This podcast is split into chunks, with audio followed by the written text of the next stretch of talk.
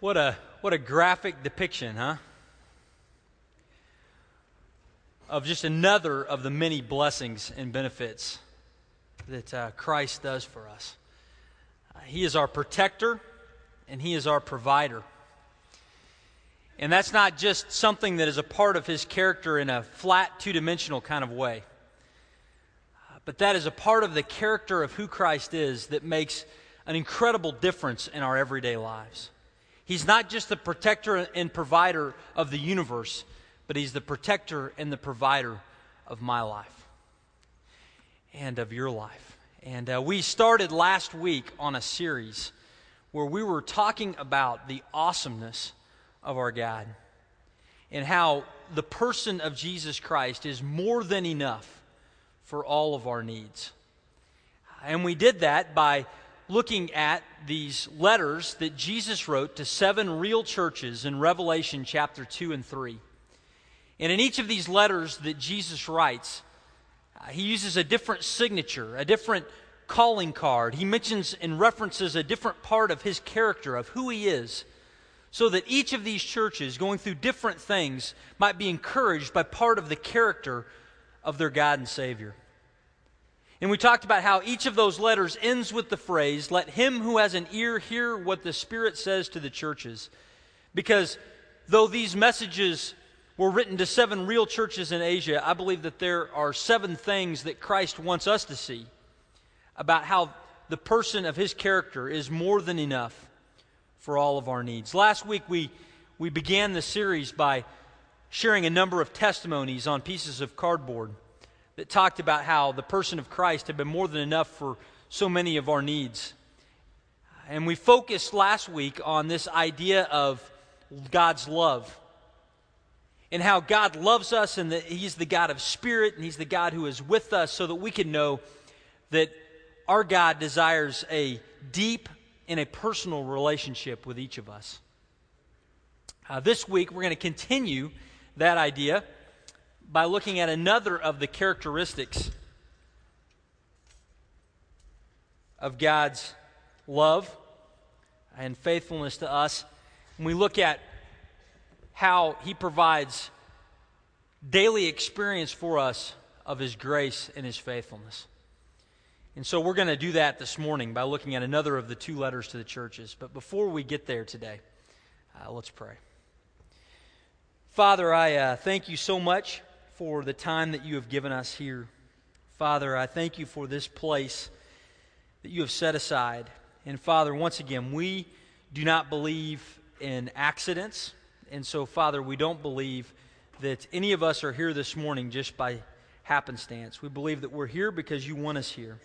And we're going to look at your word because we believe that you have a message for us from your word today. Father, I pray that you would speak through me so that all of us, me included, might hear your word and your truth. And Father, I pray that you would protect me from saying anything that you wouldn't want said. But if I do say something, Father, that you wouldn't want said, I pray that it would quickly be forgotten. But any words that I share today, Father, that are your truth, I pray that we would remember them, we would believe them, and we would apply them in our lives, that we might leave today changed people more into the image of your Son. We thank you. We pray these things in Jesus' name. Amen. Well, let me share with you the political resume of one of our of somebody that maybe you know, maybe you've heard this or not. Uh, but this person, in a few years ago, had lost an effort to be a member of the House of Representatives.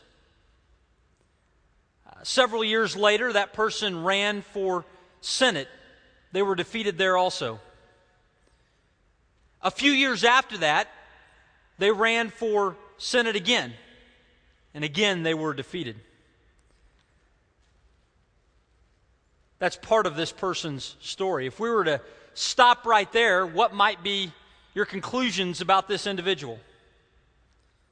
A failure? Lacked influence? Maybe somebody of little significance. Let me tell you a few other facts about this same person. They actually won a seat in the United States House of Representatives at one point. They became a national voice for the anti slavery movement. And finally became president of the United States of America. Same person, different parts of the story. Uh, if you haven't figured it out already, that is, this person that I'm speaking of is Abraham Lincoln. Abraham Lincoln in 1832 lost a bid to be a member of the House of Representatives in the state of Illinois. And some 30 years later, he was President of the United States. You know, if we were to, at any point in Abraham Lincoln's life or political career, had taken a snapshot we might have said at that point that he was a failure politically or a person of little significance. But if we would have ever drawn that conclusion about the life of President Lincoln, then frankly, we just did not have enough of the facts. You know, when you think of the lives of Christians today, you look around at the lives of Christians that you know, you look at the way that Christians are related to and treated all over the globe. It might look like Christians are failures in this life. You might feel like a failure in this life. You might feel like I have not earned enough money. I'm not healthy enough. I don't have enough prestige. I don't have enough influence.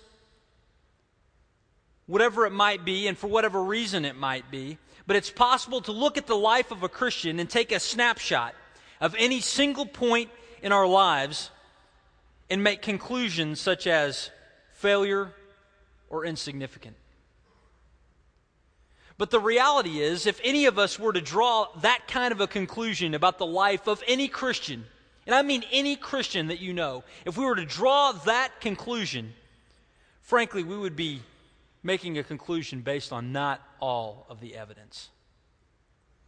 Because Jesus Christ reveals to us truth throughout the New Testament, but focused this morning in a couple of letters he wrote to churches in Asia in the first century to remind them that there's more to the story. That though their lives might look like failures in this life, and though their lives might look like they have little significance in this life, that there's more to the story, and their lives are far more significant than that. Jesus Christ was offering them something more than they had ever known, and what he wanted them to know was that they, there was more going on than what was happening in this life. If Jesus is more than enough for all of our needs, he wants all of us to know, including the churches of Smyrna and Philadelphia and Wildwood, that there is more that is happening than just what we see in this life. And this morning, we're going to see two truths by looking at two letters and looking at the way Jesus signs those letters in Revelation 2 8 to 11 and 3 7 to 13. Uh, the first of those truths we're going to see is from 2 8 to 11 and deals with Jesus' letter to the church in Smyrna. Let me read that for us. In 2 8 to 11, it says this It says, To the angel of the church in Smyrna, write, these are the words of him who is the first and the last, who died and who came to life again. I know your afflictions and your poverty, yet you are rich. I know the slander of those who say that they are Jews and are not, but are of the synagogue of Satan. Do not be afraid of what you're about to suffer. I tell you, the devil will put some of you in prison to test you and you will suffer persecution for 10 days. But be faithful, even to the point of death, and I will give you the crown of life. He who has an ear, let him hear what the Spirit says to the churches. He who overcomes will not be hurt at all by the second death. And so Jesus writes this letter to the church in Smyrna.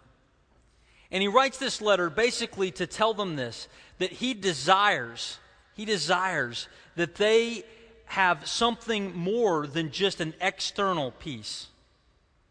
He wants them to know that he has something better to offer them than just an external peace. And he's going to share that with them by revealing a part of his character.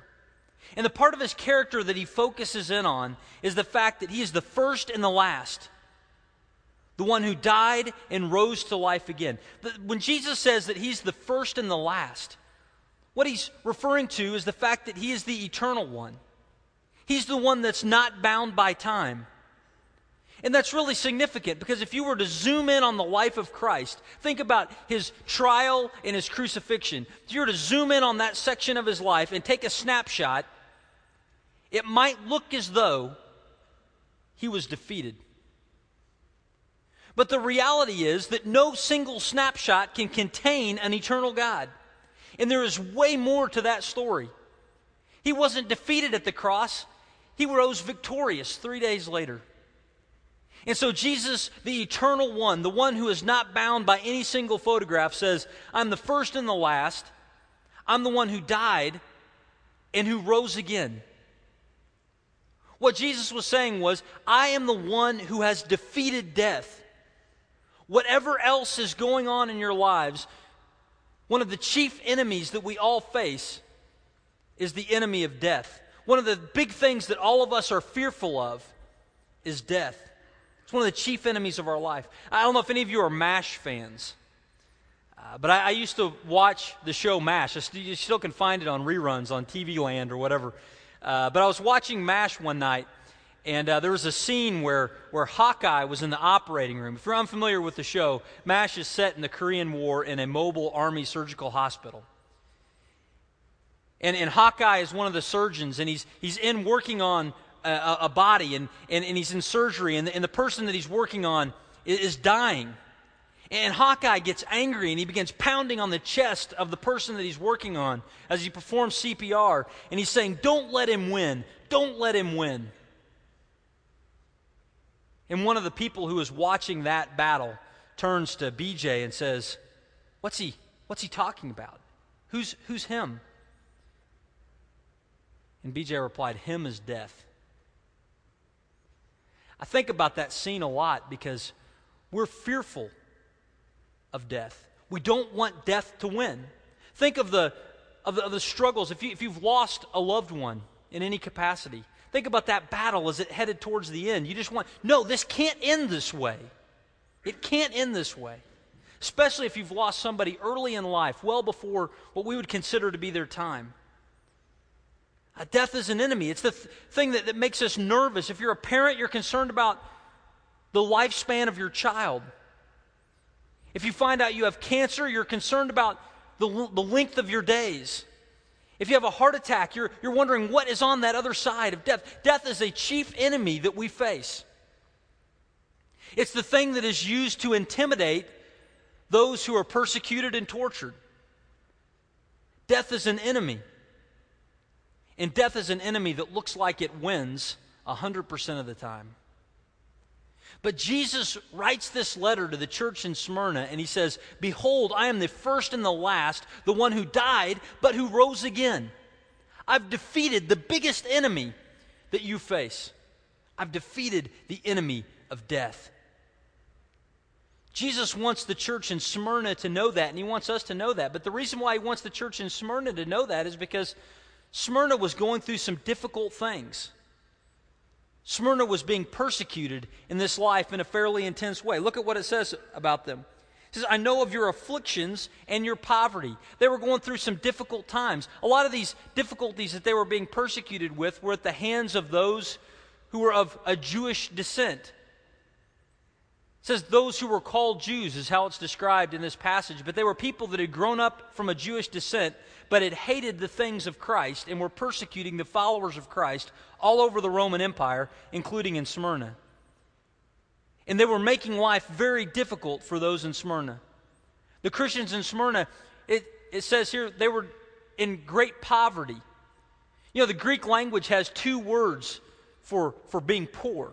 There, there's the idea of being poor, like you got to roll together a roll of quarters to go buy a loaf of bread poor meaning you can buy the bread, but it's bought with meager means. And then there was abject poverty. There's another word that's used to describe abject poverty, which means that you don't even have the quarters in your in, in the cup on your dresser to roll to go buy the bread. You have no possibility of getting out of this poverty. It's that poor. And the Christians in Smyrna are described with that word. They were in extreme poverty, the Christians in Smyrna. Now, it may have been that they were in extreme poverty because of their faith in Christ. It might have been that because they professed faith in Christ, that the city had made life very difficult for them, had persecuted them, and they'd lost their jobs without the ability to, to gain any new income. Uh, or it might have been that Christianity had just spread in this city among a group that was already very poor. We don't know exactly what the reason is, but we know that they were experiencing great affliction and that they were very poor. But the passage goes on. It says not just that they were experiencing great affliction and they were very poor, but that things were going to get worse. Jesus tells them that, that things are getting ready to be worse. He says that I tell you that the devil will put some of you in prison to test you, and you will suffer persecution for 10 days. Up to this point, maybe no one had been imprisoned because of their faith in Christ, but Jesus says it's going to get worse. We know from historical records that a man named Polycarp was the pastor of the church in Smyrna. And as Polycarp pastored in Smyrna, uh, we know that soon after this letter was written, he was going to be imprisoned. And eventually, he would be martyred for his faith in Christ. You see, Smyrna was a rough place because they were experiencing affliction and they were poor, and now some of them were getting ready to be persecuted and thrown in prison, and, and even their leader was going to be going to be killed because of his faith in Christ. You see, Smyrna was a difficult place. And to that difficult place, Christ writes and says, Remember, I am the eternal one, the one who has conquered death. Therefore, you don't have to be afraid. You don't know what your week has held this past week. I don't know what your month has held this past month. But I know what some of you are going through. I've had a chance to pray with some of you in the last week. I've had conversations with you. Some of you have found out that there is drastic medical news hitting your family or uncertainty regarding medical issues. Some of you are going through marital difficulties and struggles. Uh, some of you are, are, are going through issues of poverty and loss of job and income. I don't know what your week or day or month holds, but a number of you are going through some real difficulties in life. And you know what? Sometimes when we're going through these difficulties, we want immediately for all of the difficulties to be removed. We want to say, God, provide ample funds in my pocket. God, remove all illness from my life. God, remove all strife in every relationship that I have. We want external peace immediately. And yet, to this church in Smyrna that was experiencing difficulty, Jesus writes and reveals himself as the eternal one, the one who was able to defeat the ultimate enemy, death. He writes to say that no matter what you're facing right now, there is a hope for a future because on the other side of the grave, I won and you will too. And Christ offers that as encouragement. Uh, he also offers this as encouragement. Uh, we read this just a moment ago, but he says, "Do not be afraid about your of, of, excuse me. Do not be afraid of what you are about to suffer." And then he says this, "You will suffer persecution for 10 days." You know, biblical scholars have debated that phrase, "You will suffer persecution for 10 days." And have come to various conclusions. Some believe that that is referring to a literal 10 days that the difficulty they were about to experience was going to la- last 10 24 hour days. Others have looked at this and said that 10 days is a figurative expression of a limited, finite period of time. And while it's difficult to prove historically which that is, I think that for our sakes, we can take great encouragement by the fact that whatever suffering, whatever difficulty we're going to go through in life, that it's going to be limited in scope. It's going to be limited in time. Compared to eternity, whether it's 10 hours or 10 days or 10 weeks or 10 years or 100 years, the difficulty we experience in this life is a drop in the bucket compared to eternity. Because the God that we know is the eternal God And because the God that we know has conquered death and is offering us victory on the other side of the grave, whatever difficulty we experience in this life, even if it takes us all the way to the point of death, will not win. That is a guaranteed promise from Christ. And that's so hard for us to grasp sometimes. It's hard for me to grasp because the difficulties that I experience are intense and they're close. And I want out immediately. And yet, from an eternal perspective, even if a struggle lasts a number of years, it's relatively speaking immediately removed because it doesn't stick with us when the days cease to be numbered in eternity. That's a truth that we can be encouraged by as we go through difficulty. He's the first and the last, the one who died but who rose again. I don't know if you're a note taker, but if you're a note taker, I would, I would encourage you to just write on your, on your piece of paper uh, your, your struggles, your trouble, your difficulty, whatever it is that you're going on in your life. Write it out. It might take a whole pad of paper, but write those things out. And then underneath it, as you might find on a tombstone, write the date that it began. And then put a dash. And then a question mark. You know what that's a reminder of for us? It's a reminder that it will one day end. I think one of the things that is so discouraging in the midst of despair is the thought that we will never get out from underneath it the thought that it will always be there, that it will always be attached to our name, that it will always drag us down, that that sorrow will always sit in the bottom of our hearts. But what this passage tells us is that there is an end, and on the other side of that end is victory. The one who is able to conquer death can give us victory today. And for some, he will, and for some, our difficulties will linger. But whatever it is, it will end one day, the day that we go to be with the Lord. He's the first and the last, the eternal one who has conquered death. First thing that we see from the letter to the church in Smyrna is that Jesus offers us more than just an external peace now, He offers us an eternal victory. But the second thing I think that we need to see comes from a letter to the church in Philadelphia. And that's over in chapter 3, uh, beginning in verse 7. See, Jesus writes this letter to the church in Philadelphia to tell them that he wants to give them something better, something more than just excessive prosperity.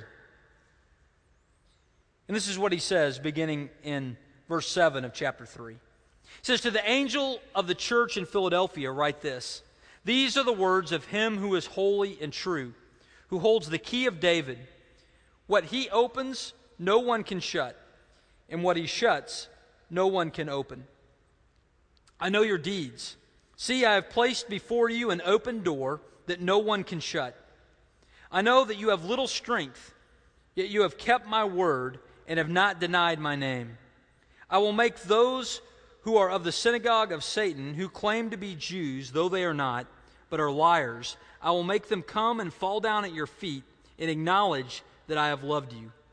Since you have kept my command to endure patiently, I will also keep you from the hour of trial that is going to come upon the whole world to test those who live on the earth. I'm coming soon. Hold on to what you have, so that no one will take your crown. Him who overcomes, I will make a pillar in the temple of my God. Never again will he leave it. I will write on him the name of my God and the name of the city of my God, the New Jerusalem, which is coming down out of heaven from my God. And I will also write on him my new name. He who has an ear, let him hear what the Spirit says to the churches. And so, to the city of Philadelphia, and to the church that exists there, Jesus writes another letter. And to them he reveals himself as the one who is holy and true and who holds the key of David. Now, that's a somewhat of a difficult uh, metaphor to unpack for us. Just at first read, it's difficult to understand what exactly he's talking about. But when you look at what was the key of David, you look at that from a biblical definition standpoint. Uh, the book of Isaiah in chapter 22, uh, beginning in verse 20, we get a little bit of a clue of that. And in Isaiah 22, verse, beginning in verse 20, it says, In that day I will summon my servant Eliakim, son of Hilkiah, and I will clothe him with your robe and fasten your sash around him, and hand your authority over him. He will be a father to those who live in Jerusalem and to the house of Judah. And I will place on his shoulder the key to the house of David. What he opens, no one can shut, and what he shuts, no one can open. I will drive him like a peg into a firm place and he will be a seat of honor for the house of his father. All the glory of his family will hang on him, its offspring and offshoots, all its lesser vessels, from the bowls to all the jars. And in, in this way, uh, we get a little bit of a clue as to what this metaphor of the one who holds the keys of the house of David means.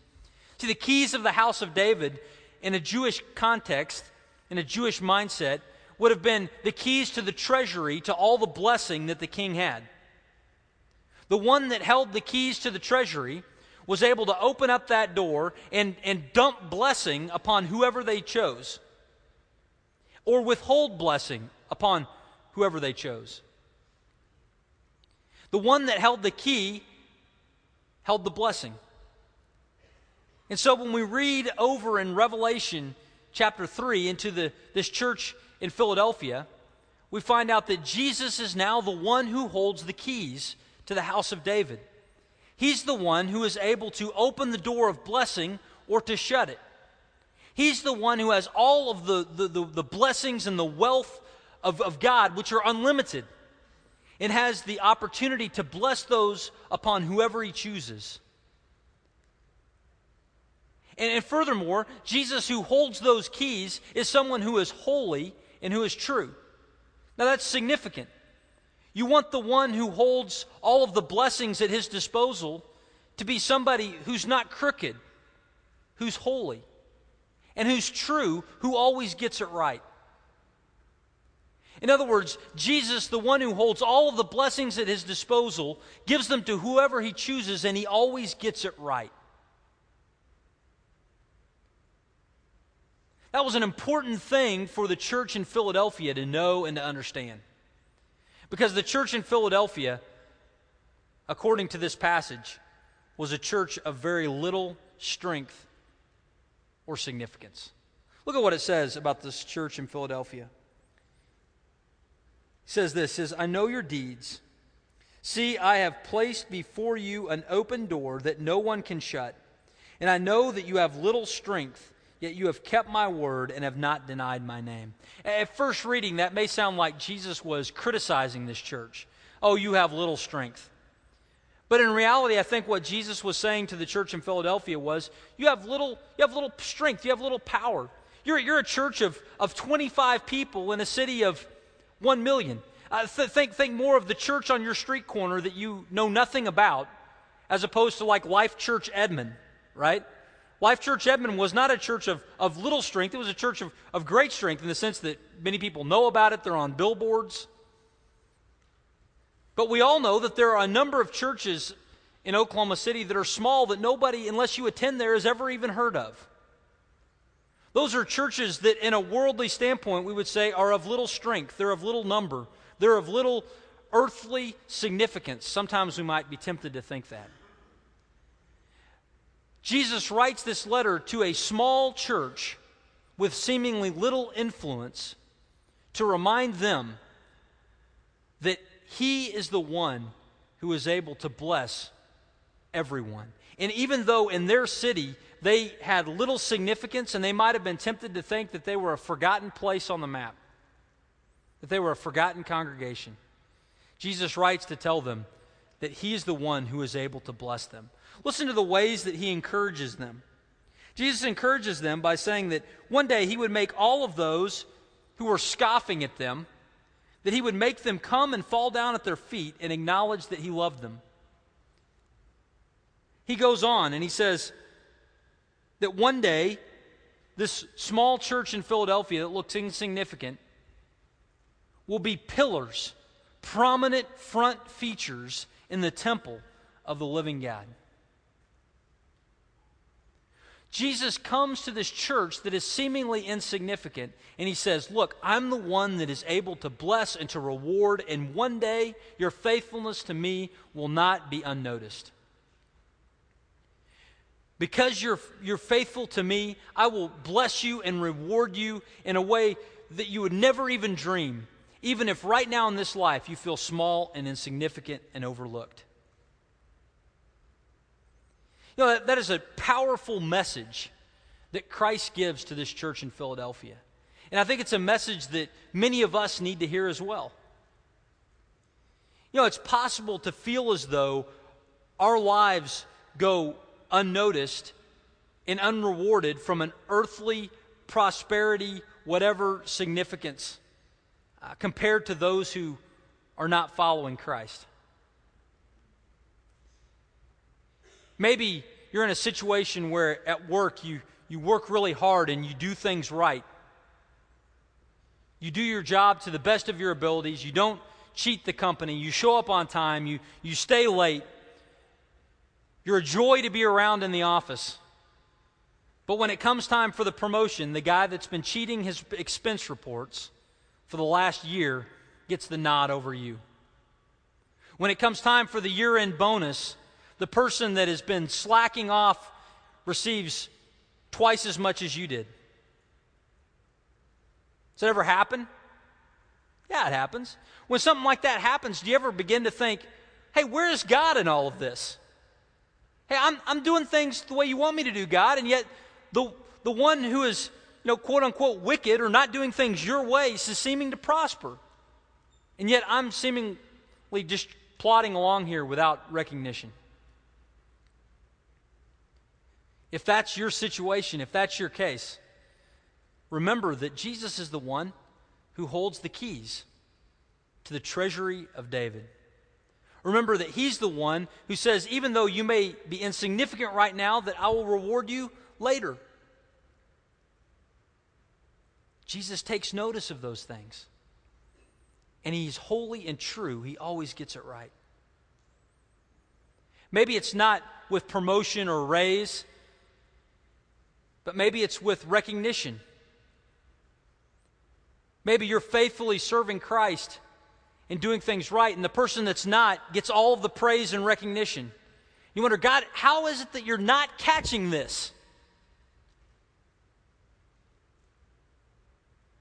If that's the case, then remember this Jesus holds the keys of the treasury of David, and one day he will make it all right.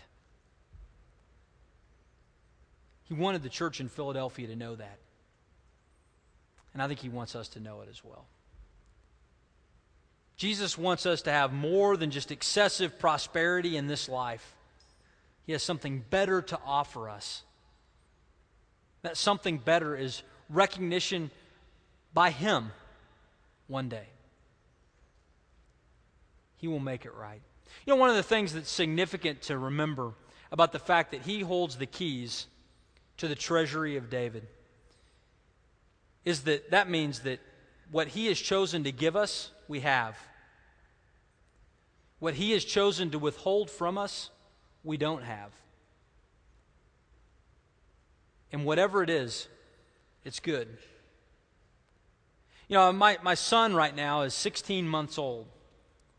And uh, if you, those of you who have had a 16 month old know that they go through a number of phases in life, right?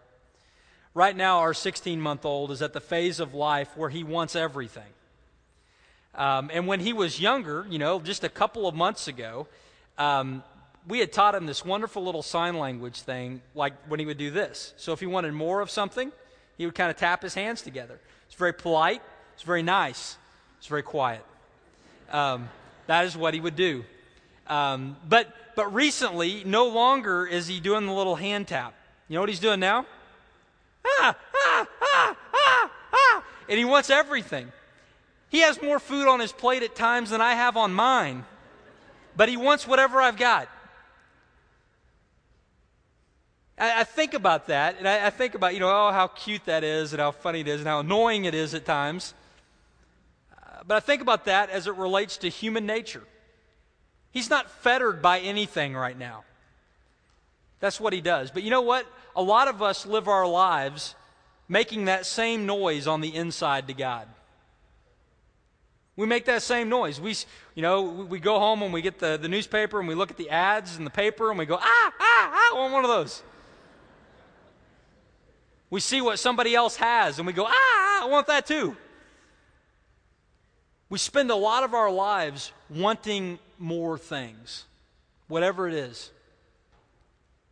What a tremendous gift it is for Christ to tell us that He is the one who is able to give or withhold all blessings. And He gives and withholds them according to the fact that He is holy and He's true. And He gives and withholds them according to His perfect time.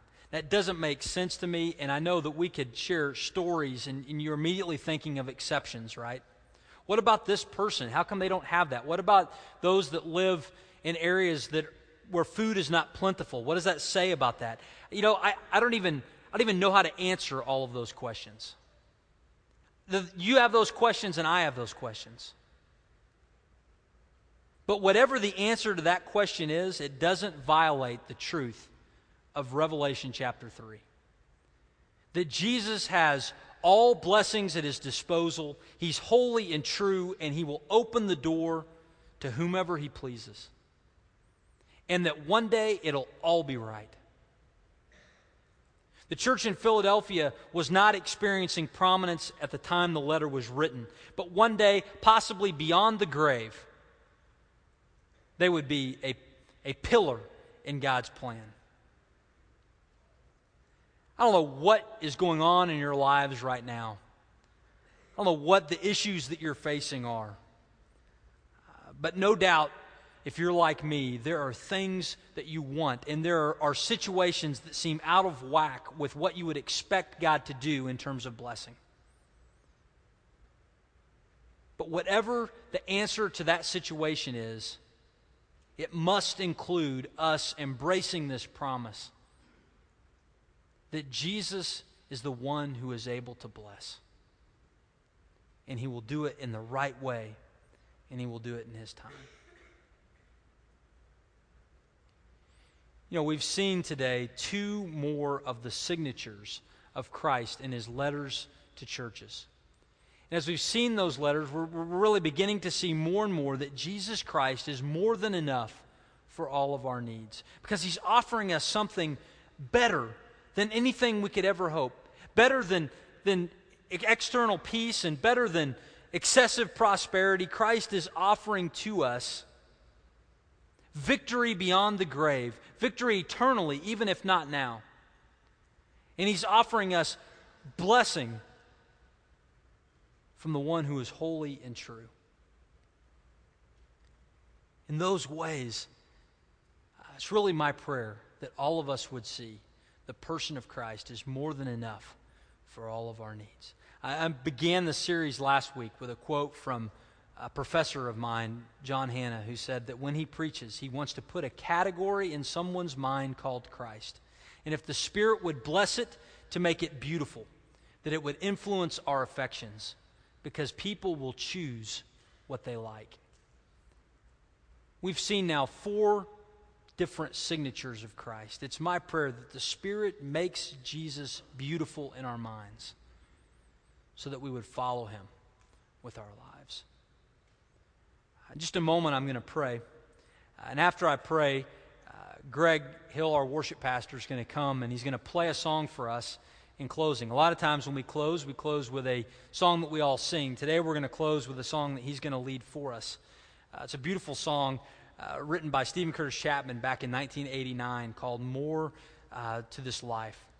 But it's just a reminder of the fact that though we see a lot, we don't see it all. And that there's more to this life than just living and dying because Christ has conquered the grave. Let me, uh, let me pray for us. Father, I thank you so much for the time that you have given us today. And I thank you for the opportunity to look at your word. Father, I pray that you would help us to see an accurate picture of who you are. Father, that as we see this accurate picture of who you are, that our hearts would be stirred and that our love for you would grow. Father, that we would respond to you more and more in faith and trust. Because you, Father, are the one who sent your Son to die for us and to conquer the grave for us so that we might live. And beyond that, to bless us with unbelievable blessing in this life and beyond, according to your good plan. We thank you. We pray these things in Jesus' name. Amen.